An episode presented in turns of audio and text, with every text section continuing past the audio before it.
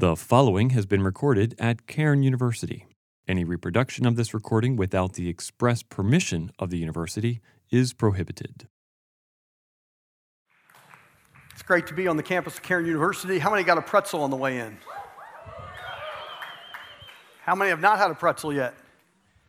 Okay, I hope there's some left out there. I saw people with three or four, so I hope you grab a pretzel. That's okay. Maybe you needed that this morning. That's not a big deal at all. All right. As Dean Swift said, I wanted to bring you Byler's Donuts. I negotiated with them to be open on Labor Day. Then they said, Why don't you negotiate to have an off day at Cairn University? And I said, I don't have that power. So sorry for that. Um, but it is a privilege to be here with you. So here's a couple confessions I'll make real quick before we jump into Romans chapter 1. All right. First of all, some of you remember one thing from last year's chapel when I was here, and that's donuts.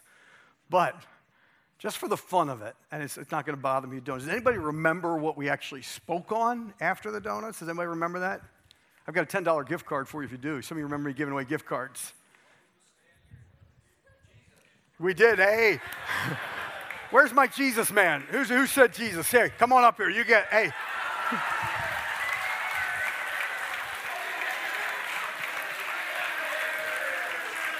That's a good answer. Appreciate it. You betcha, man. What's your name? Tim. Tim? Hey, when in doubt, when in doubt, Jesus. We did talk about the four friends. Remember the four friends? Okay, three of you do. Great. All right. Uh, but um, I do make this confession. If for some reason, and the chances that are very slim, if I am invited back sometime later this year or next year and it's not on Labor Day, I will bring Byler's Donuts. How many have had Byler's Donuts? Freshmen, you don't know what you're missing if you haven't. Ha- How many have had Byler's Donuts? Changed your life, didn't it? Almost. All right. This is risky, but I'm going to ask the question anyhow. Sometimes holidays make us do crazy things. Did anybody get engaged this weekend?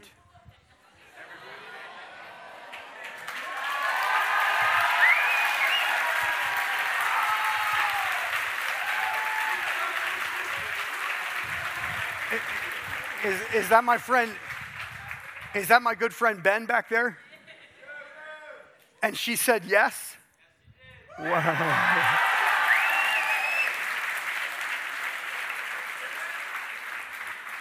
Ben, I, I struggle with this because I really wanted to give it to somebody for a random reason. But come on up here. I have a $25 gift card for you to Amazon. All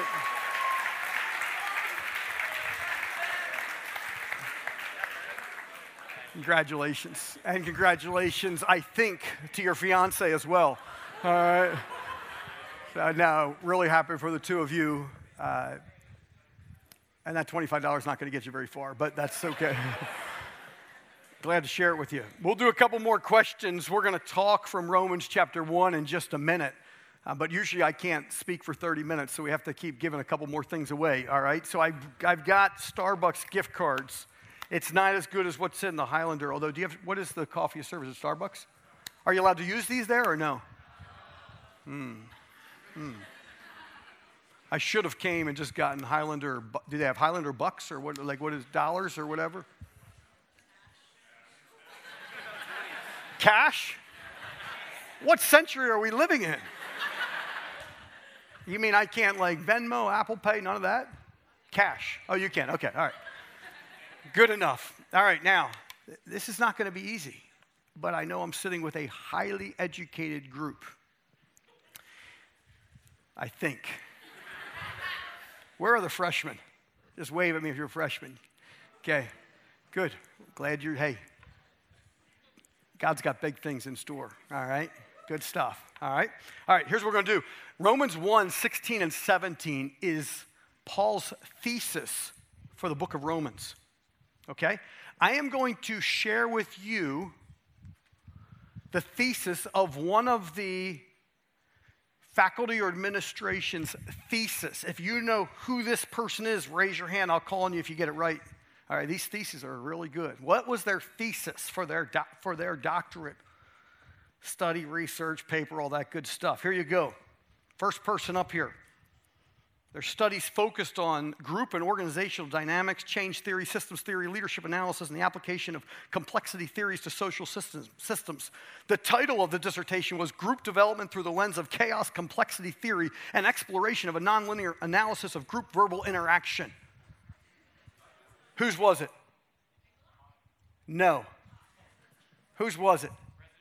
President Williams. President Williams is correct. Come on up here. You got it.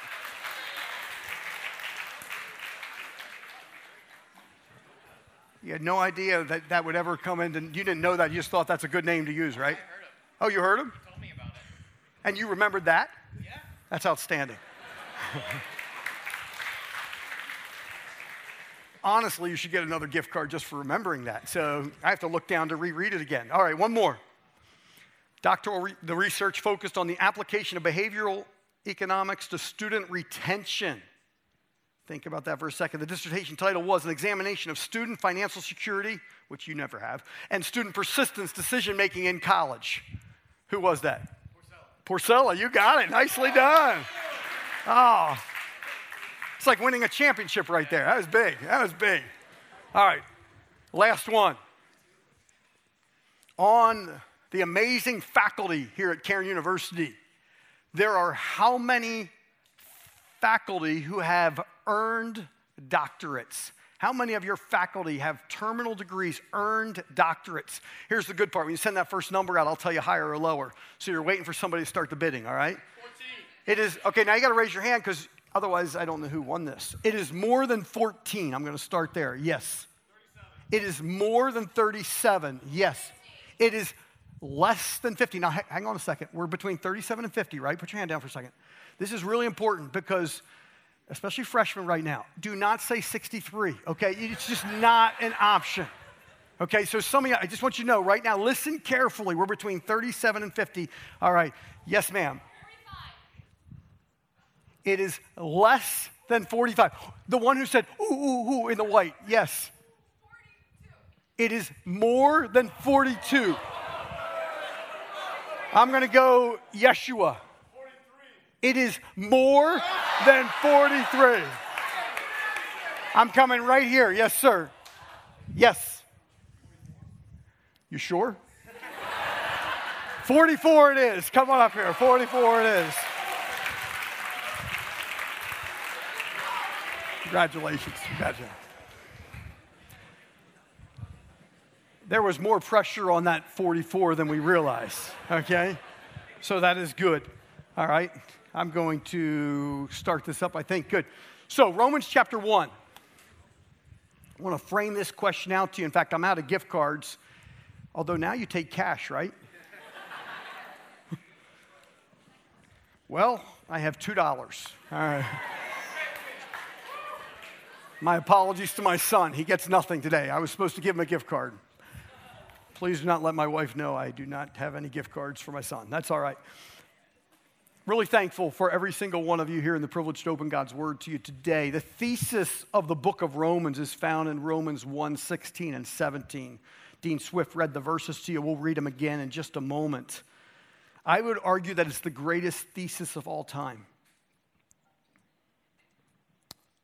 Let's read those, see it here on the screen. For I am not ashamed of this good news about Christ. It is the power of God. You just sang it a few minutes ago. No guilt in life, no fear in death. This is the power of Christ in me. This is the, is the power of God at work, saving everyone who believes, the Jew first and also the Gentile. This good news tells us how God makes us right in his sight. This is accomplished from start to finish by faith, as the scripture says, through faith that a, per, that a righteous person has life. As I speak to you today from this passage, I want to share with you from my heart that this is something that was not difficult for me as an 18 year old student in college to embrace and say, wow, what God has done for me. I need the power of God to save me, to rescue me. It's God's righteousness because I know I'm unrighteous. But I'll say to you that my journey the last 33 years since that time has been a bumpy ride because I don't think I fully grasped what Paul is writing to us in the book of Romans. And I hope that we can capture some things that I am praying will take us when we think about what it looks like to identify ourselves as Christian. For those of you in this room, and I'm not assuming every one of us in this room has accepted Christ as their Savior, but if you are, if you've said, I've placed my faith and trust in the good news of the gospel, what Jesus Christ has done for us on the cross, his death and resurrection, taking my place, if I've done that, if we're honest, let's ask ourselves, is there times in my life where I am not able to say what Paul says here? Would say, I am still sometimes ashamed of this good news. And I want to share with you from my heart that there are times, even for me in the role of leadership that I serve in, that I find myself in settings where I start thinking about my power or my righteousness, and I've, it's led to me being ashamed. Let's take that word for just a minute, all right, to relate it to a lot of areas of our life, and then we'll bring it back to the gospel. I'm a lifetime diehard Philadelphia Eagles fan. Okay, that's not me back there, but that, because I loved Reggie White too. But that was my story as an Eagles fan since 19, well, when I was born in 1972. There was a lot of suffering in my life. There were a lot of people, there's a lot of bad things said about Philadelphia fans that I disagree with. But everything changed in 2018. And, and, I don't care whether you're a sports fan or not, but oh, it was so special when the Eagles, mainly because of the annoying Cowboys and Giants fans that were in my life. Okay? Yep, go ahead. It was the last millennium you ever won a playoff game, so it's okay, Cowboys fans. All right? So, all of a sudden, this magic number happens 4133. And all of a sudden, hey, Eagles fans pop up all over the place because we're not ashamed there's an element of this. Now, for my son's sake, I'm about to show you another picture. Um, this is me, not my son, but you'll see something about my own journey. This is me at 10 years old. I had hair, and I'm flexing those massive, as you can tell, six inch arms that I had, all right, thinking I was something. Scary part is those shorts are back in style. That's what really scares me, all right? Yeah, I'm sorry for that too. We better get off of that picture really quickly here. But I want to say this for just a moment with you. This isn't today about whether I'm ashamed of a sports team or whether some of us look in my own life journey. If I was to share my story as a kid growing up, there were a lot of things about my appearance and who I was that I was very ashamed of. There's a lot of insecurities in my life. There was a lot of things I tried to cover up because I would just use humor as a way to protect myself from the way I looked at myself. And if you were to say, in spite of how my journey appeared to be to others, there was a level of shame that marked my life. The reality of it, though, uh, a lot of that had to do with the way I looked at myself instead of the way God saw me. A lot of my struggles, even growing up in a Christian environment, stemmed from somehow believing that I had to do something. I had to prove something. I had to be someone to somehow cover up the things that I was ashamed of in who I was. Today, it's not about that personal shame or embarrassment, but I want to say this to you. Some of the struggles that we have in our lives are in part because we miss that the story isn't about us. Paul's going to nail it here in the book of Romans. And as we unpack the next 15 minutes or so together, I hope you'll catch it for even if there are places in your life where, like, well, you know what, I really struggle with this. And I'm not minimizing any of those things. I'm simply saying in my life, part of my own struggle with the way I looked and some other things that were dynamics that were difficult, for me growing up had to do with I was seeing myself not the way God saw me, as somebody that he, he had fearfully and wonderfully made. God created you who you are. Some of you have journeyed through incredible difficulties in your life. I was blessed with absolutely amazing parents. My dad grew up in Philadelphia without a father, surviving on the streets. My mom was an immigrant from Poland. My dad passed away about 20 years ago, was killed in a car accident. My dad would love this message. because he would say in his life, if I know one thing about my dad when he came to know the Lord in his early 20s, he was not ashamed to be a Christian. He was not ashamed to identify with Christ. But there was something else my dad would love. I would, when I was a college student, sitting in chapels like this, I would call my dad after speakers that were much better than me. But I'd call my dad and say, hey, this speaker said this. And my dad'd say, son, that's really good. And then he asked me this question Are you living it? Are you living it? What he was simply saying to me is, it's okay, for, like, it will be easy for me to give head acknowledgement that I walk out of here, I grab another pretzel if I ha- or I grab a pretzel if I haven't had one, I go on my way and I say, you know what, I need to do this. But what about the next setting that I am in? Where maybe people don't identify. We live in a world that's increasingly hostile to the gospel. We live in a world where Christians sometimes don't navigate with the love of Jesus that needs to be on display. We don't live in a winsome way while still being courageous. And so we find ourselves somewhat being ashamed. So we're asking us the question that Paul says in his thesis this hard question Am I ashamed of being a Christian? And we want to join Dr. Paul today with an emphatic no, I'm not ashamed of being a Christian.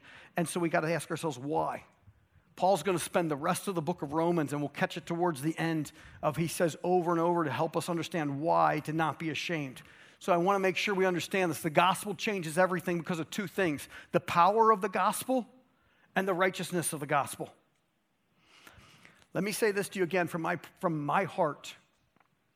It is very easy for me in my life to somehow say, I know I needed the power of the gospel to save me. But then I revert back to saying, okay, now I need to live in my strength. I want you to think about that in your life as you navigate this semester here at Cairn University. Is it going to be your strength or God's strength in and through you as you think about it? The power of the gospel, the righteousness of the gospel. Let's dive into this a little bit further the power of the gospel. Begins with understanding this Who is the source? See, one of the things that's so easy for us, especially in this setting where we sing, uh, we worship God through song, we go to classes where the Bible is a central part of both, not only the classes, the, the Bible classes you take, but it's integrated into everything that happens at Cairn University. It's an incredible environment for you to be in, but it's also a place where you can become very complacent. and go through the motions. I'll get the Bible. I don't need to spend time, my own personal time with God because I'm getting it in so many other places. I can say this from having spent many years working on a Christian college campus. It's amazing how many college students who could put life and energy into their local churches decide, you know what, I've had enough of the word this week. I'm, I'm going to, Sunday's my day to rest. All right, I don't say that judgmentally. I say that temptation is there. I simply say that, you know what, your local church needs what God is doing in your life and what He and, and that work. But the reality of it, sometimes I think, you know what, in my life, I'm not ashamed of the gospel, it's the power of God, but then I start to think it's in my energy and my power and my strength. And the reality is, it's not my power, my strength. I love how Morris says Paul does not say that the gospel brings power, but that it is power, and it's God's power at that. You don't have to generate the power. If you've trusted Christ as your Savior, the power is already there. It's God's power in your life. The saving takes place through what God has done for us through Jesus. I don't have to manufacture power. All I have to do is simply believe by faith. And now I've connected to the power in my life.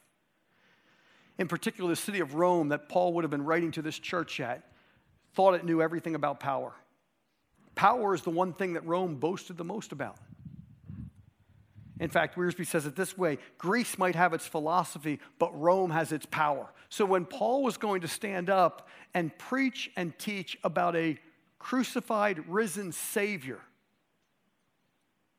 to people who thought they had all the power, that was going to bang heads. Despite all their power, the Romans, like all people, were powerless to make themselves righteous before God.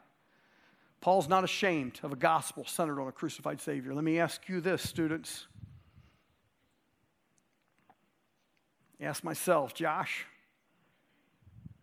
Am I ashamed of a gospel centered on a crucified Savior? A God who loves so much that he would send his son to give his life for us, taking our place. That's what we should get excited about. That's what you, as we're singing that song, I want to just break into applause as we're singing in Christ alone. We need to anchor to that with how we live this semester, not just, okay, saving faith. He goes beyond that to how do I live my life this semester? Let's go a little bit further because there's more to this. Not only the power of the gospel, but the righteousness of the gospel. And I'll say this to you this is where if you look through Romans, if you can take, I don't, does somebody teach Romans here as one class or no? Is there really? You need to take the class. It's just a, who's the professor? Maybe I shouldn't say that. No, I'm just kidding. Great professor, whoever's teaching Romans, all right? But this is what Paul is writing and talking about the righteousness of the gospel. And this is where students, my life went off track for a number of years. And even now at 51, even standing in front of you right now, there's a little temptation to say, What is Josh going to bring? And some students said to me just before chapel, I love this, said, Hey, may the Spirit work through you today. I'm like, That's it. There's nothing I bring. I am a sinner. I have the privilege of being a chaplain for the Lancaster Barnstormers, the independent league uh, in Lancaster, where I work. And there's some people that won't come to chapel. They're like, nah, chapel's not for me. I'm like, no, chapel's only for people like you and me. He's like, no, no, no, you're the chaplain. I said, no, I'm a sinner. And somehow in our lives, we can lose sight of that, the righteousness of the gospel Literally, and I'm going to mess it up here for the Greek professors in the room, dikaio, I think is how they say it. It means to put in right relationship with. In Romans, Paul uses some form, I love this, of this word over 60 times. 60 times he's going to use this word which we see often translated as justification, just, or righteous. That word justification is so powerful because it has this idea of the courtroom and the judge declaring you not guilty. And I'm telling you right now, there are students in the room who are sitting there saying, I'm thinking about the choices I made this weekend and I feel guilty. And you're either going to return to the power of the gospel and the righteousness of the gospel and say, I am forgiven. I'm going to live by faith, trusting God that I am forgiven. Not in a way, Paul will talk about it later on, that I just do whatever I want to do with my life. But Paul repeatedly, it proves over and over again the thesis that he says, I'm not ashamed of the gospel of Christ. And over and over in the book of Romans, he's going to say, just, justification, righteous. Some of you need to stay there longer. Makes sense up here, doesn't it? For me, too, it does. It's one of those things my dad would say to me Are you living it, son? Because I can acknowledge it in chapel on Monday morning, but then I can confess to you that I leave, and the first time I make mistake, I start to look and say, Okay, Josh, you can do better. Not God, thank you for your forgiveness in my life. Would you live more through me? Would, would your righteousness through me We see it in God's punishment of sin for any sinner who's willing to repent and believe by faith. And I'll say to you, this is something in my life that for so long I rejected. I love 2 Corinthians 5:21. God made him, Jesus, who had no sin, to be sin for us. I can't fathom, students, that kind of love. I can't fathom it. No sin, God makes Jesus to be sin for us so that in him we might become the righteousness of God. Literally, it's saying so that we might become as if we have never sinned. We know ourselves well enough to know that we sin. But the righteousness of the gospel transforms our life. I am praying so hard for you that you will grasp this truth sooner than I am still wrapping my arms around it. One, it's hard to wrap around because I can't comprehend it in what I deserve. But that's what inspires me so much to be intentional about why you're here at Cairn University. It doesn't matter what program you're in. It doesn't matter. Hey, think whatever. If God wants to bless you in incredible ways in your business career, how are you going to use those resources to point to the power and righteousness of the gospel? Hey, whatever God uses, whatever relationship you have, whatever dynamic you're working through, How do we use this? Say, I'm not ashamed. I'm going to live courageous. I'm going to embrace a bunch of things we're going to see as we get to you, some verses I want to show you and encourage you as we wrap up here in the next two or three minutes. For me in my life, what I've often failed to live is the fact that God sees me as righteous. I don't know if I can hammer that home enough with you because I believe the enemy is beating at you and saying, No, you're not. You did this. No, you're not. You this. And God, God made him who had no sin to be sin for us so that we might become the righteousness of God. We're saved by faith to live by faith. That's why this semester is so important. That's why the continued journey for you, what God takes you to as you spend the next one, two, three, four years here, five, six, now hopefully not too much past that, although it's an amazing place to be at, and then launches you out for a lifetime of service for whatever God has your, for your life, to live by that faith. Because of Jesus' finished work on the cross, I am declared righteous when I believe. Literally, God looks at me with all my sin, all my sin, and says, forgiven and righteous. It's not a license to sin. Paul will say that later on. I think in Romans 6, he'll say, but it is a call. Here's my call and challenge to you to live unashamed of our position because of our right standing. Are you living ashamed? My guess is because you're looking at yourself and not looking to Him. Changes the way that I live my life. Righteousness because of Jesus' finished work on the cross. No wonder, watch this as we close. I want to see how many of these promises you'll claim. And you probably can't see it on there because I made it in like four font, um, but that's okay. Paul continues to prove his thesis with promises like this We are more than conquerors. Is that you?